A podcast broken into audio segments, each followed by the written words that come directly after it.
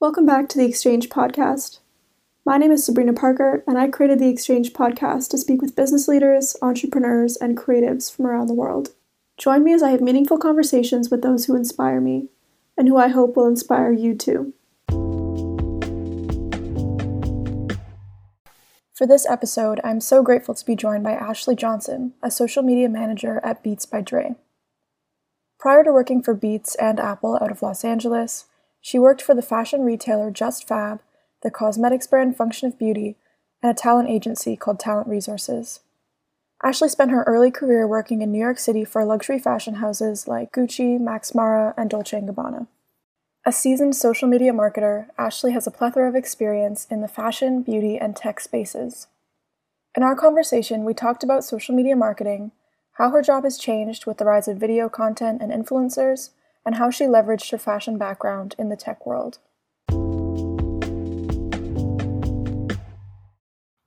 So hi, Ashley. Thank you so much for joining me. Hi. Thank you for having me. So for anyone who doesn't know you, could you tell us a little bit about yourself? Yeah. So uh, my name is Ashley Johnson, and I am a social media marketing manager currently at Apple for the Beats by Dre account, and I literally live, breathe everything that involves influencers, storytelling, content creation. Um, is kind of all my my wheelhouse. Um, I love it. I love anything that's marketing. So I love storytelling. So it's definitely uh, my wheelhouse. Mm-hmm, absolutely.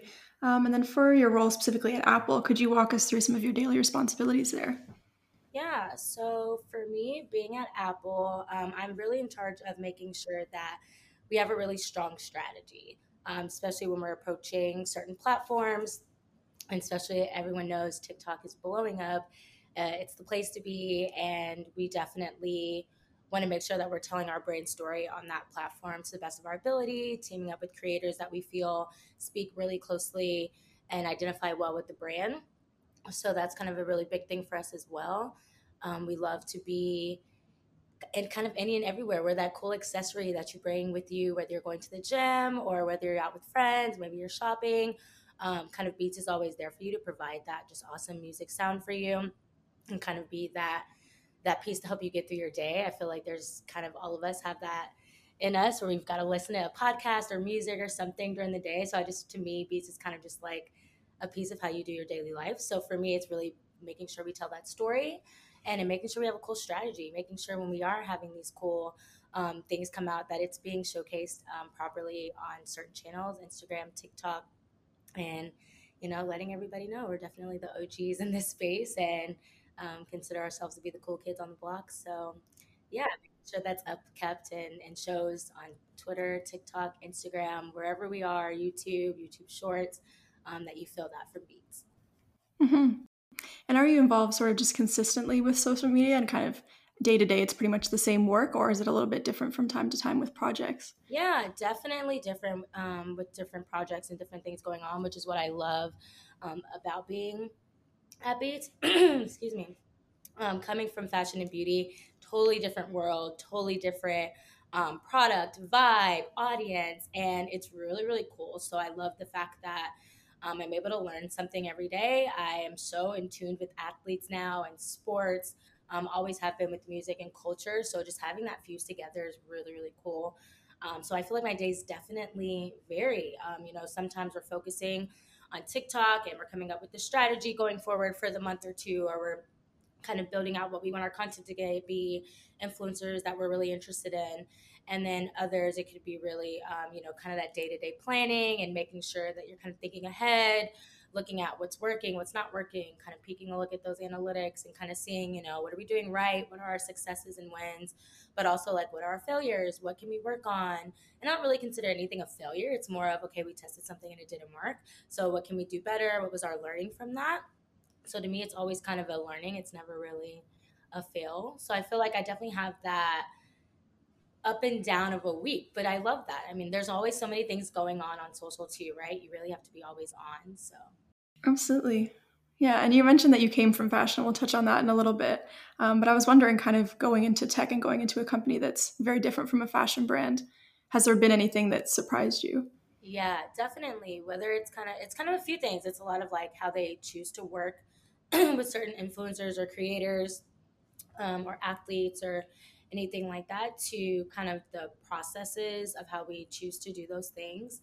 Um, being in fashion and beauty, there's kind of a it's it's very much everywhere on TikTok. You always see beauty content. You always see makeup and, and hair and things like that. So it's almost a little easier to kind of be in that beauty space and have the, that hat and thinking cap on. And so I really had to switch that up when it came to Beats and really be a little more outside with my thinking. And, and, you know, like, these are athletes. These are the kids that love to dress up. These are the kids that like to, you know, be creator, that are creators themselves, that, you know, that are on the field or on the mat or, you know, in the locker room and are really um, putting Beats to the test and are really that core customer. So it was really um, understanding the, the new audience that I was working for and, and who I'm, I'm catering to now versus with beauty. I kind of lived and breathed it as well. I knew it like the back of my hand. I kind of knew the girlies to look out for, the influencers to reach out to. And I really had to build up that muscle when I came to these different spaces. And I found myself having a new love of creators now and a new love of athletes that I hadn't, that I wasn't maybe paying attention or following that much. So um, definitely growing and learning. Um, hopefully that answered your question. Mm-hmm. Definitely, yeah. Um, and then also being within social media marketing, do you kind of work closely with other teams within Beats or Apple, or are you kind of just solely within your team? So I think for every role that I've had, I social is that kind of the little island in the middle, and we have to reach out to have, like, we have to have the boats come into our island to bring everything to us. So, like, you're always meeting with the brand team. You're always meeting with the strategy team. You're always meeting with the paid team. You know, what ads are we running? What content can we run those ads on? The influencer team, hey, this is who we approve. This is who the content we want to um, create or reach out to for. So it's really um, a play in every hand. Social is that storytelling element to the marketing team, to the brand team, to the um, to the retail stores, if it happens that way. Like I said, coming from textile. So, you know, we had brands that had retail stores, so making sure that same story is told there. So it's, uh, I feel like no matter what, social is definitely going to have that piece where they're going to touch everything, you know, whether it's on website, you're going to scroll to the bottom and see that Instagram icon, or whether you're on Instagram and you're about to tap to shop, you know, it's all kind of leads back to social. So it's inevitable that we have kind of a play in each part of the plan and the process. Mm-hmm. Yeah. And just to move into your experience within beauty and within fashion, um, you worked for Function of Beauty, which is a hair care brand. I was wondering if you could explain kind of what you did there and if it was in any way different from what you do now. Yeah, definitely a little bit different at Function of Beauty. I was this um, social media manager, but I feel like this also varies depending on your role. A social media manager can be a thousand different things. So for Function of Beauty, it was a lot about the storytelling um, and about the having the cool content continuously pumping out. They had a story with hair, and with hair, there's so many different types, right? There's all the way to kinky, coily, four C hair to really straight or really thick hair. So it was, how do we tell this Function of Beauty story to encompass all these hair types? And so they wanted to bring in and have a social media manager that was able to kind of bring that to life. So, you know, whether we've done a campaign where it was kind of talking about your crown, which we would call your, you know, your hair is your crown, and like having different girls with different hair types kind of tell their story. And that was a series that I was able to run on Function of Beauty, which really also allowed us to have that education piece as to why our products work for every hair type, as to why we chose to go the custom route. And you can, how having a custom hair care line is really, really, really tailored to your hair type and really tailored to you, and how that can benefit you in your hair growth and your hair journey. So um, it was really about bringing to life and that education piece, but also storytelling piece for Function of Beauty. And for me, that really was able to, I really exercised that muscle so well that now that when I do look at a piece of content, I have that in the back of my mind. You know, what story are we telling? Who is this piece of content made for? Is what we needed to do coming across to them? Does it make sense? Do they understand how to use the product? Do they get that it's custom? Do does that make them excited? You know, if if this isn't it too exciting, what things that we know that they love does make them excited, and how can we include that more? Which for Function of Beauty, it was the stickers that you would put on your customizable bottle. So we would ramp it up and be like, okay, cool, let's give them new stickers, you know, every new launch or every new scent, and have them have something more excited to keep coming back every month and redesigning and recustomizing their bottles to match for their hair care. And um, really being able to bring that to life on Instagram. And I've, I've been able to use that that muscle in every role that I've had. Mm-hmm. And I know while you were there, you were able to generate desirable user-generated content, or U G C. I was wondering kind of how you ensured um, quality U G C, because that's something that's really interesting to me. Obviously, it's something that resonates with people maybe more deeply than something that's kind of uh, at a photo shoot. But I was wondering how you were able to achieve that. Definitely. Good question. I'd say the content brief is a huge huge thing that um, I took a lot of time into making sure I was detailed about, because I felt like that was able to, it's really your intro to them being like, okay, this is the type of content that you create that I love. This is what we need from you. So I would give an example, whether it's something I would quickly film in the office, um, whether it's just showing them how we want them to hold their phone up. So, you know, it avoids certain glares or being filmed. Maybe we wanted something really, we were focused on the waist up. So I would kind of position like, okay, when you're doing your editing, here's where we want it to be. If there's going to be a title, leaving space at the top. So having those markers in the brief so they would be able to understand like, okay, this is how they want it to be shot. This is the type of uh, content I can make, but also still giving them that creativity space, right? We're reaching out to them because we already love what they do. So there's the, they're the experts. My point is to just infuse our brand content and with the content that they already create that their audience already loves. So I still want them to be able to have that ability and and excitement to feel like they can re- create really cool content for us, but making sure we're hitting those key points. I'm big on kind of having those top three things that I know that they need to mention about the um, process, because sometimes it was a little hard for people to understand. It's a subscription, it's monthly. So explaining that and content that went out was super important for us too. So just being very, very thorough in the briefs that I would send out to the girls, and, you know, jump on a call. Being cre- content creator myself, it's very much like, hey, let's jump on the call. Let me see what you're, you know, how you're filming it, or if you need help, like, oh, maybe you should shoot a tripod, or I could send them a video and be like, oh, this was an example I found on TikTok. You can edit this really quick in CapCut to look like this, or, you know, things like that, to be able to kind of offer them pointers. But I think the main thing was just making my brief as thorough as possible. So when they got it, they felt confident in what they were being asked of, of the brand, but still had that inspiration to be like, okay, I can, I can take this info and make something really cool. Mm-hmm, definitely. Um, then I wanted to talk to you a little bit more about Talent Resources, um, because you're a social media manager there, which is a, an influencer marketing agency. I was wondering how your experience has been different working for a brand versus an agency. Wow, so different. Um, you at an agency are working on several brands or projects at once. Um, versus at a brand, I have my top few goals and I get to kind of hone on in them and make them my main focus.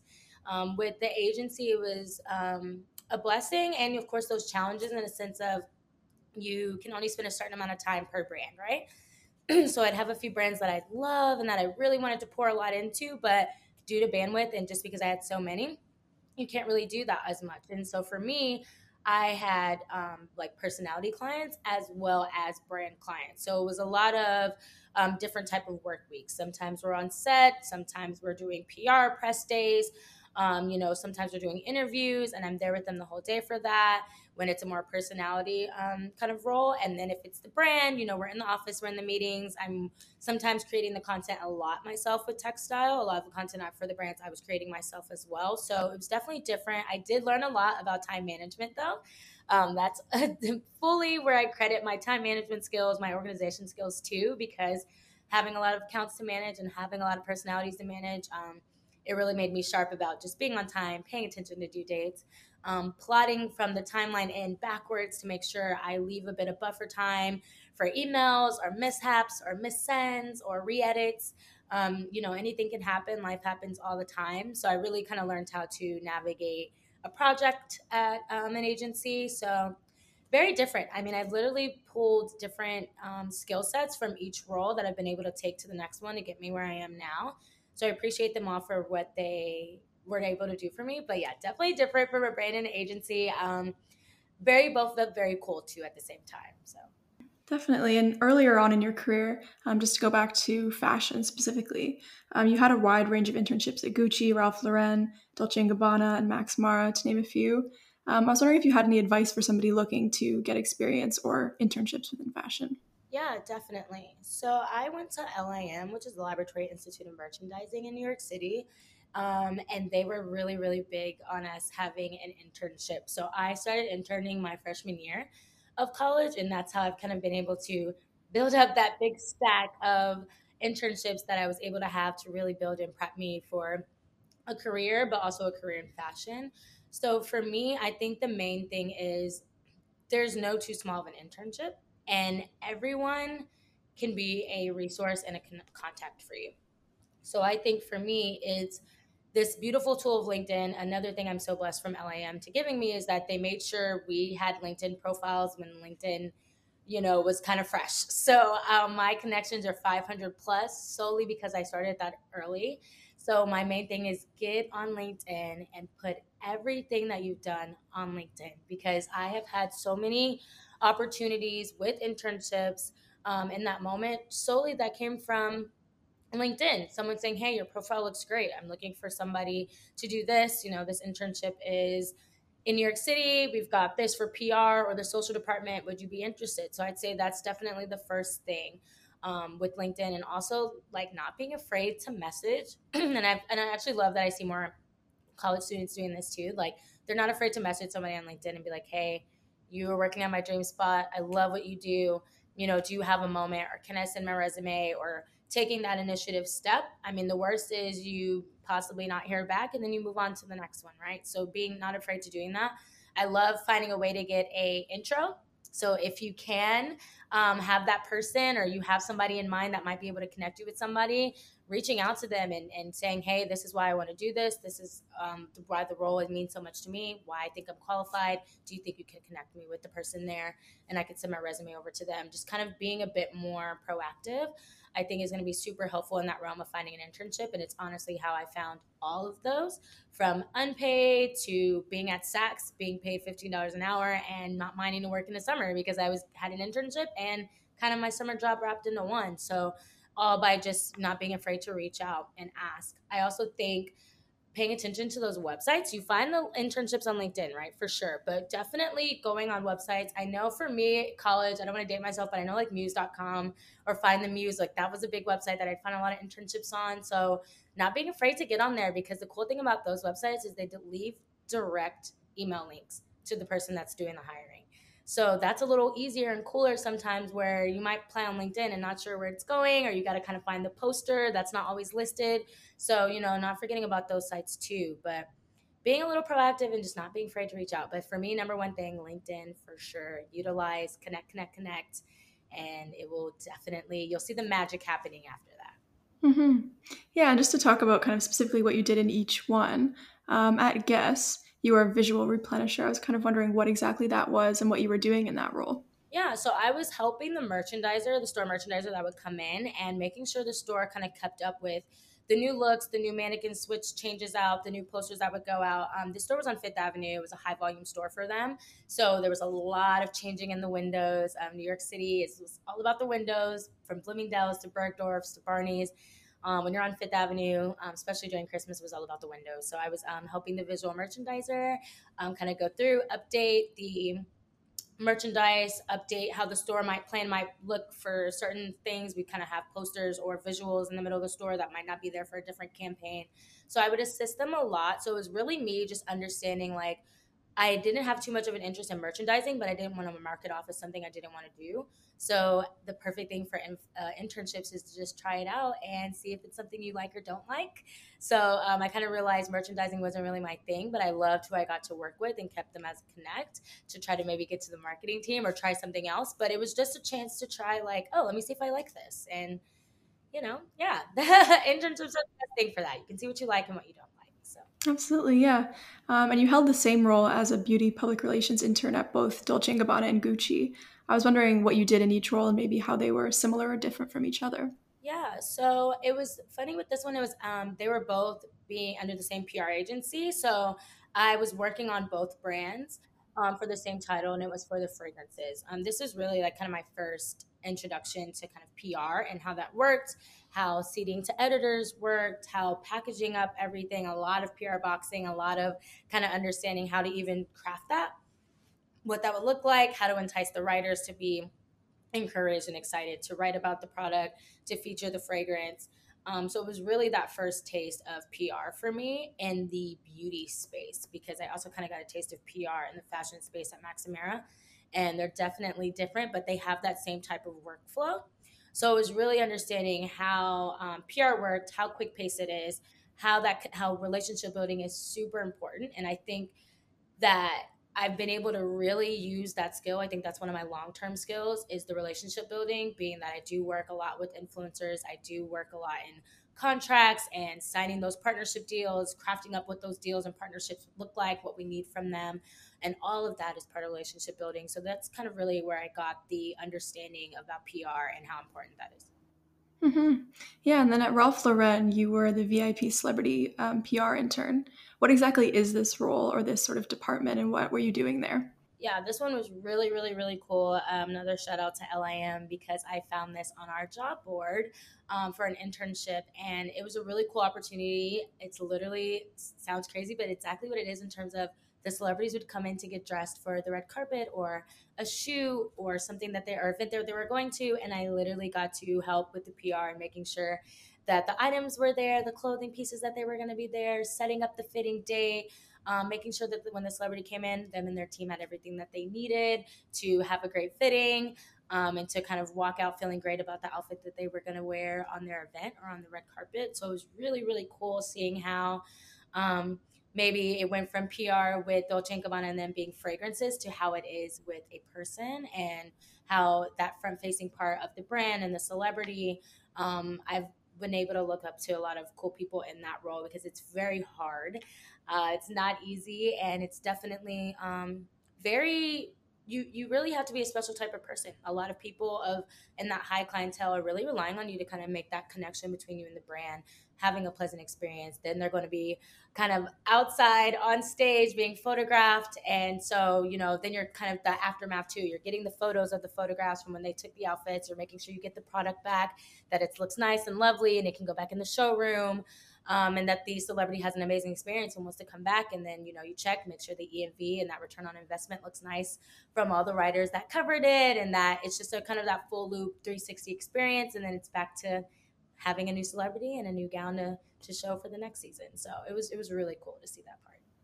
Mm-hmm. And you've had a lot of experience in P R and then in marketing. I was wondering if you could explain the sort of relationship between the two or how they're maybe different from each other.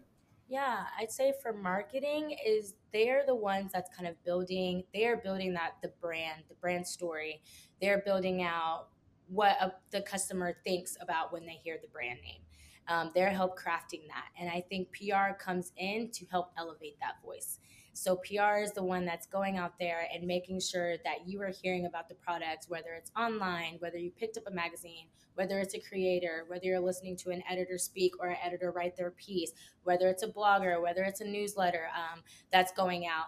They're making sure that that brand voice that the marketing team has developed and wants to be the staple of what the brand means to customers and consumers, P R is stepping in and making sure that that voice is heard. So I think cohesively they play well together, and I love the roles that I've been at. Um, we are able to kind of merge them. They sit very close together. I haven't been at any brand or company that where they're separated, because that merge is totally necessary when you are telling that story or to when you're seeding out the product. Um, they make sure that every kind of outlook piece on the brand is exactly what the marketing team is hoping for and pushing exactly what the team is needing in order to have a successful brand, business, launch, and and really ultimately strategy. So absolutely, yeah. I was also wondering if there's any difference that you've experienced in terms of the culture in fashion versus kind of a tech company like Apple. I'd say for culture, the culture of it all is just like beauty's, it's hard. Like it's a little hard. It's a little tricky. Um, You've got to be careful with what you say, how you say it. Products really need to be able to work for everyone. You will get called out in a second if they don't. Um, and there's really little room for trial and error. Versus I feel with tech, you can grow, you can improve. You might have one product that might not work out, or you launch it and it's like you gather that feedback, you take it back. You're like, all right, engineers, how can we make this better? This is what they're saying. This is what our competitors are doing. Let's come back bigger than ever and, and new and improved and thrive. And I'd say versus with beauty, it's a little trickier to do that. Um, you really have to kind of come out the ground running and really, really know your audience, really know what you're pushing, what they're looking for, have a strong understanding of the the market, what's out there, what's performing well already, what the competitors are doing, what Gen Z wants to see. I'd say that's definitely a big thing. So I think that would be the difference in culture for me with them. I feel like tech, you've got that opportunity and chance to keep growing, keep thriving, keep it being innovative, keep inventing something new. And you have those early adopters that are really eager, those just tech hungry people, or those that want to jump in. I mean, A I is taking over, N F Ts, I mean, don't even get me started. So I feel like tech has been really carving out their space of like, we're here, we can be new and cool, but also have that opportunity to improve what might have not been working and make something even better, and it kind of be adopted and accepted a bit more quicker than it is with beauty. You know, you really got to take a second. You can't just run out and try a new moisturizer and end up breaking out, you know? So it's like, you've got to take a little more uh, to task, I feel like, with beauty, a little more distinct and, and know and kind of aware. As with tech, you kind of get a little bit more freedom to, to, to come out with something cool and then just innovate and update and come back to be stronger and better than before. So, yeah. And of the people that you work with um, at Apple, what kind of backgrounds are they having? Like, are people coming from fashion and beauty in the way that you have? Or are they coming from other industries? Um, I'd say it's a bit mixed. I definitely see more of the other industries. I mean, people there, there, everyone is so cool, so smart. I haven't met anyone I haven't been able to learn from. So it's a really blessed, awesome space to be in. Um, and I think that's another reason why they thrive. They have all these amazing, cool, different minds that can come in and able to look at things differently and be like, hey, I see through this, this kind of idea through this type of lens. And then boom, you know, you've already, you're kicking off on something that you might've never thought about if it, if everyone came from the same kind of package. So I think, um, I think that's so cool that they are all absolutely different. Like, everyone is so cool, have their own expertise that they bring to the table. So um, just being in that environment alone too, has been awesome. But that, luckily, that also exists in beauty, that exists in health, that exists in all these different industries. And I feel like that's why I love social. No matter what, I can fuse it to anything. I can fuse it to business. I have so many different TikToks account because I want my whole algorithm to be like, only about new businesses and how they're shining on TikTok. So I love to follow new businesses and support them. Um, I have my own, so I'm like so about like supporting small businesses, so I'll do that. Or I can jump into health and see what cool stuff they're talking about over there, what cool brands are coming out in that space. So I just feel like social allows just that growth for every industry to kind of just have that moment to shine, and, and everyone kind of have a piece of the pie. So I think that's cool. Mm-hmm. Yeah, and for you personally, how has your background in fashion and beauty kind of informed your perspective? Yeah, it's definitely made me, I'd say, aware of like trends. I feel like beauty and fashion, there is a trend, there is a moment for everything. It's just kind of how we move through the world in, in terms of fashion and beauty, like it engulfs that. So I've been able to really apply that, meaning like looking at certain things. What's, I mean, there's there's this whole thing about even when it's like, I think it's like if you're buying, if the price of lipstick has gone up and women are buying more lipstick, it's like how it triggers to the economy, that whole thing. Like fashion and beauty has played such a, a huge part in how the world kind of, how women and, and people just navigate through the world. And I kind of apply that. Like I, I look at, you know, what part of, of the moment or the day or people's lives is this being infused into, you know, definitely in beauty when girls are getting up in the morning, that getting ready process or that refresh before a big meeting. So kind of just being able to apply those learnings, relationship building. Some of them are, are kind of that aren't fully dedicated to only being in fashion or beauty.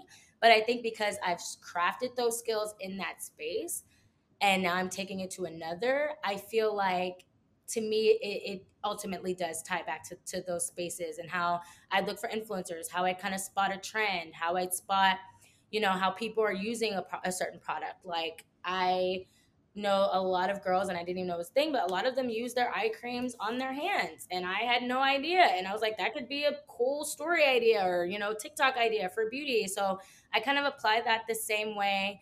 Um, with Beats or or with tech or anywhere that I am. Um, I know I was looking at this one trend that's kind of more, I think I've seen in like the U K and London, but it's like how people think I exercise or work out versus how I actually work out.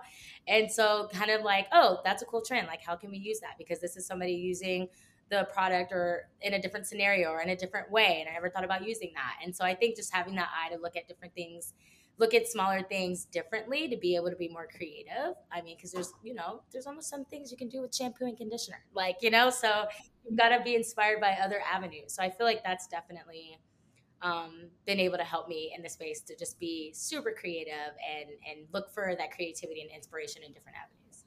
Yeah. And when people say social media marketing in twenty twenty-three, what types of social media are included within that? And are there any particular platforms that companies are really paying attention to right now? Yeah, for me, and I think the obvious answer is definitely TikToks and that creator relationship.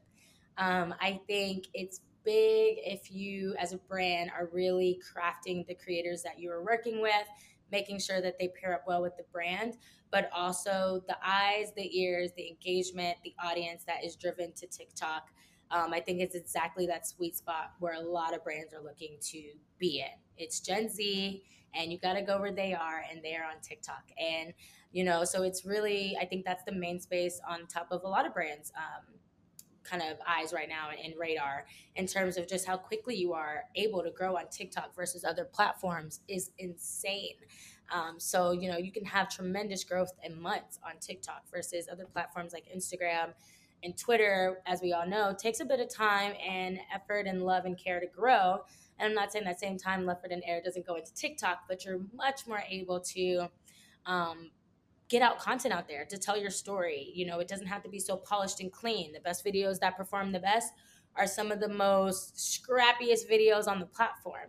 So I think it just opens up, the platform itself just opens up a space for brands to really, really connect with the audience that they want. You know, they are trying to go to that for that Gen Z, but also obtain, you know, the audience that they already have, their millennials or their boomers or whoever they've already attached, you know, already already have on their side, and they're trying to grow in. I think TikTok's that nice spot where they both are, and they're both are paying attention and they're both watching. So for me, I think that's where they're the brands are paying attention to. And I think in social media marketing, everybody kind of immediately goes to that, to the influencers. You know, content creation, brands pairing up, collabs, in real life things, relatable content.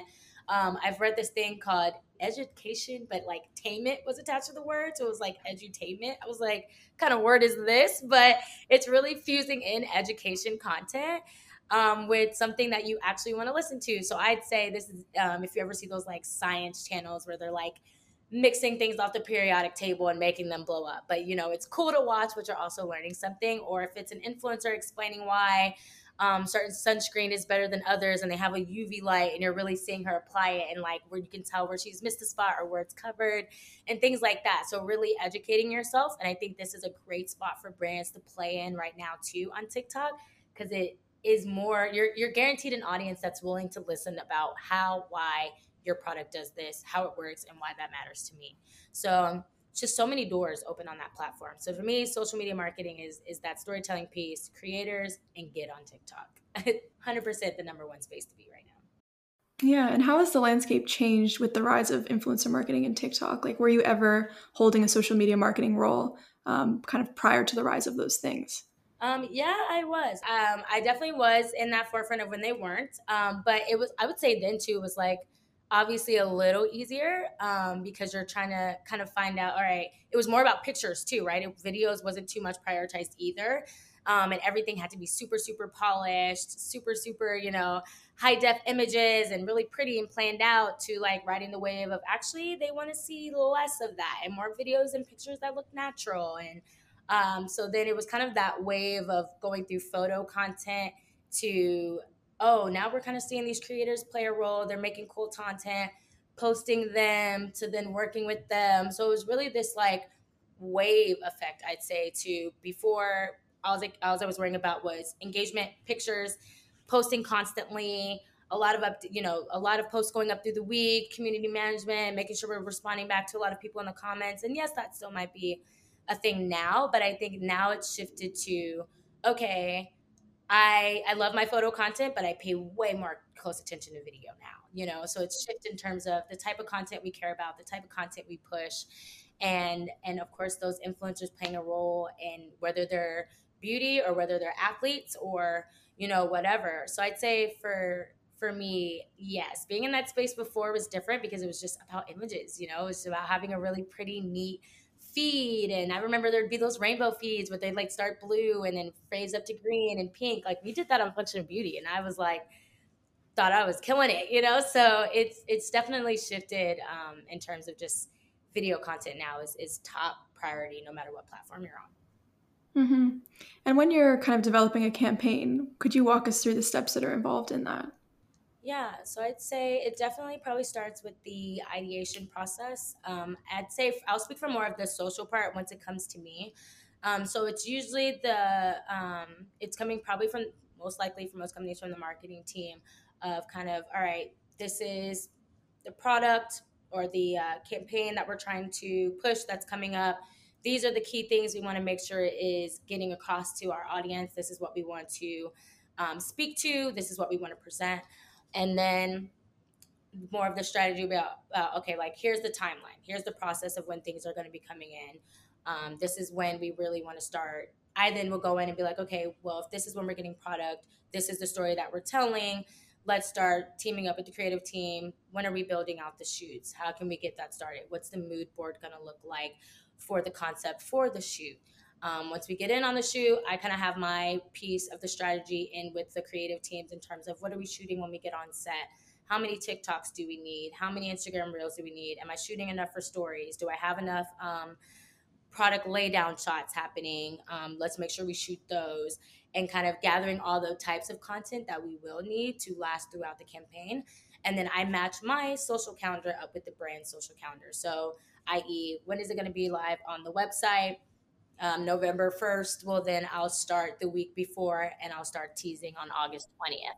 So I start getting our audience excited on Instagram. I start getting them excited on t- t- uh, Twitter. I might ask kind of questions throughout the week. You know, what's your favorite color? What do you think this means? Certain nods in the caption, Easter eggs throughout um, to kind of build up to that launch. And it's for us really having that full strategy laid out in terms of social of what posts are going up on which platform, how, what type of content is going up, when we're posting, and how we're going to continue to tell the story throughout the launch. Um, so those are kind of the things that we go in when it comes to developing that campaign from a social standpoint of once we've got the story, we got the product, we know what we're pushing, and now I, my, it's up to me to have a strategy that incorporates those pieces, but I'm able to, they're relying on me to flip that and make it into enticing content that will do well on our platforms, that will shine light on the product, ultimately bringing traffic back to site, and ultimately making a sale at the end of the day. So I'd say that's kind of the more of a social kind of perspective on how it comes for us building out a campaign. Um, but I usually will start at the end of the timeline that we were given and work backwards. I love to entice and excite. And I think that's how you really get people um, ramped up. I think a good brand that just did a great job of it is Glow Recipe. I'm also biased because they are um, an old brand that I used to work for too.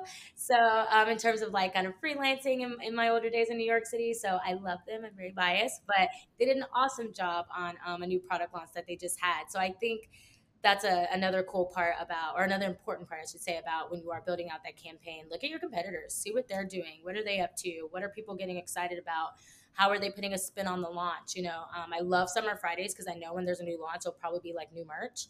And so I can get excited about like, oh my God, what are their cute hoodies going to look like? Or, you know, what's the packaging going to be, and kind of get excited about it. And then I see, oh, these cool brands are doing this. Like maybe we can take something like that and apply it to our strategy. So Um, I'd say that's kind of like the process to kind of building out that that campaign strategy.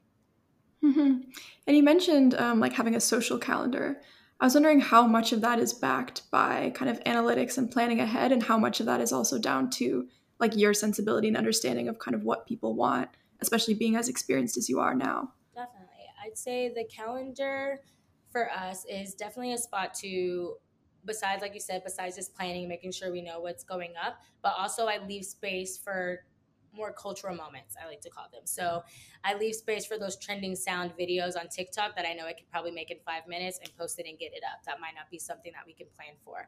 Um, if Kim Kardashian goes out again and she changes her hair blonde and there's a, you know, a cool kind of funny story going on, how can I turn that into a a, a post or content or a meme? Because um, when I was at JustFab on our page, you if you scroll down far enough, you'll probably see a lot of memes and stuff. I loved making those and just kind of joining in the conversation that was already happening on Instagram. So leaving space in the calendar for those timely moments, um, I think was really, really important, um, and kind of also helps for those cool engagement boost of the week. If there's an award show coming up, then I'm going to post that night about all the top looks that we loved. You know, if there's, um, you know, Drake with his album cover and all those pregnant emojis, like that was fun. All right, let's do the pregnant emojis and change them to holding a, a shoe, you know, or something like that. So it was just like being able to have a space in the calendar for those moments, but also using the analytics part and knowing like, okay, I'm only going to have in my calendar what I know or is going to work well, or has potential to work well. And the only way to know that is by referencing those analytics and looking like, okay, what worked last month? What didn't work?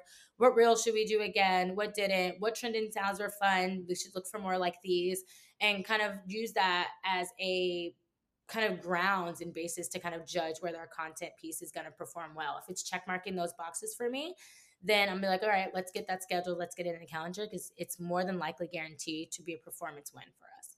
So I kind of use that, uh, yeah, kind of, they all kind of equally play a part in the calendar, but I think it's important not to be too planned up and booked. Social's too timely. You never know what's going to go happen or go on. And then some days there might be moments like if there's a tragedy or something going on, you might not want to post. You should, probably shouldn't post. We don't post if there's, you know, something severe happening and it, it's um, affecting, you know, the United States or our world as a whole. And not posting and being um, sensitive and aware of those moments, and being aware of what we're writing in our captions, how we're coming off, things we're saying, um, not having, you know, taking political stances on certain things, and just being very open, very inviting for everyone to feel a safe space when you are on our accounts or on their pages. Um, I always want everyone to feel welcome, no matter what brand account I'm managing. So being um, careful there and being sure that you have that awareness when you are looking at certain things. And I want to make sure that I, I shine light to everyone. I love celebrating if it's A A P I month, or if it's Black History Month, or, you know, anything like that. Indigenous month, we have to be aware of those moments in those timely manners too. Mental Health Awareness Month, and make sure that we are um, coming through for our audience in those spaces as well. So just kind of keeping those on your radar as well, and making sure that you're um, keeping that as content opportunities as well, but a chance to show that like, yes, we're a brand. I know we have cool pictures, but at the end of the day, we definitely care, and we want to show those, you know, social media is all about showing that real side of you too, even though it's supposed to be that way. It's not always, but for brands, I'll say we want to show that real side of us. We want to show that we care, and that we, that we're, we're there with our audience. So just having those moments of awareness too. And for the last question that I want to ask you, it's sort of twofold. I was wondering why you've chosen to work in social media marketing, and maybe if you could share like your favorite and least favorite aspect about the space.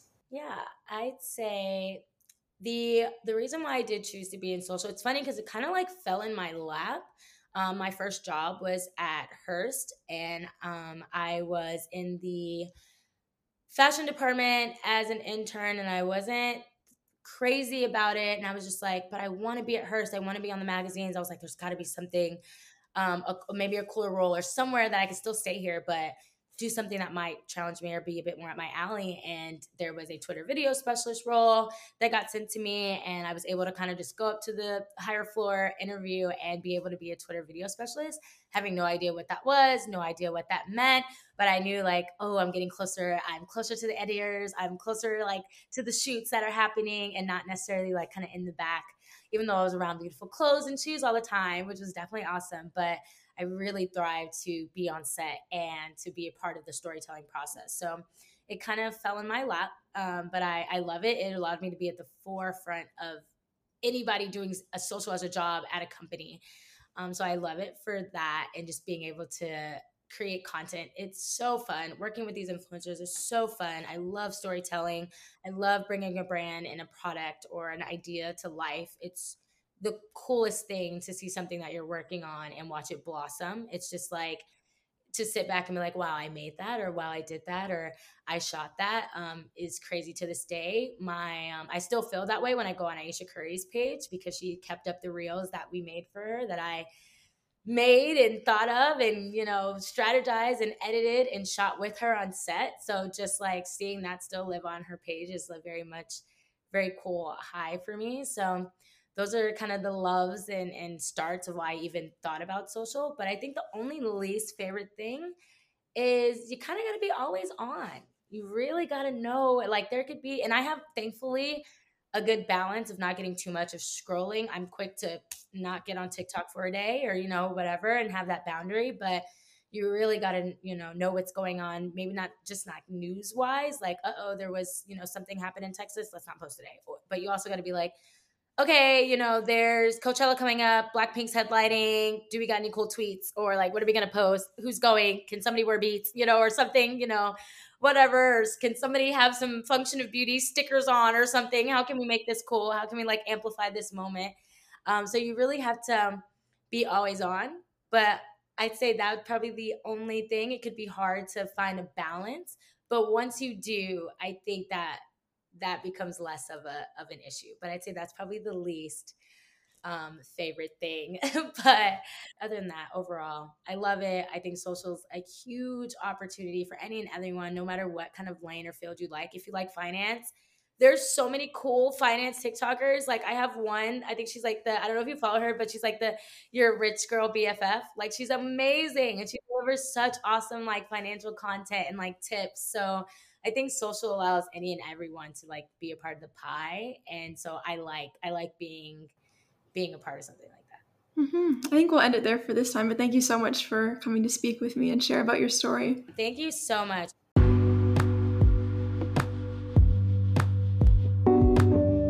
That conversation, please be sure to leave a review and stay tuned for the next episode.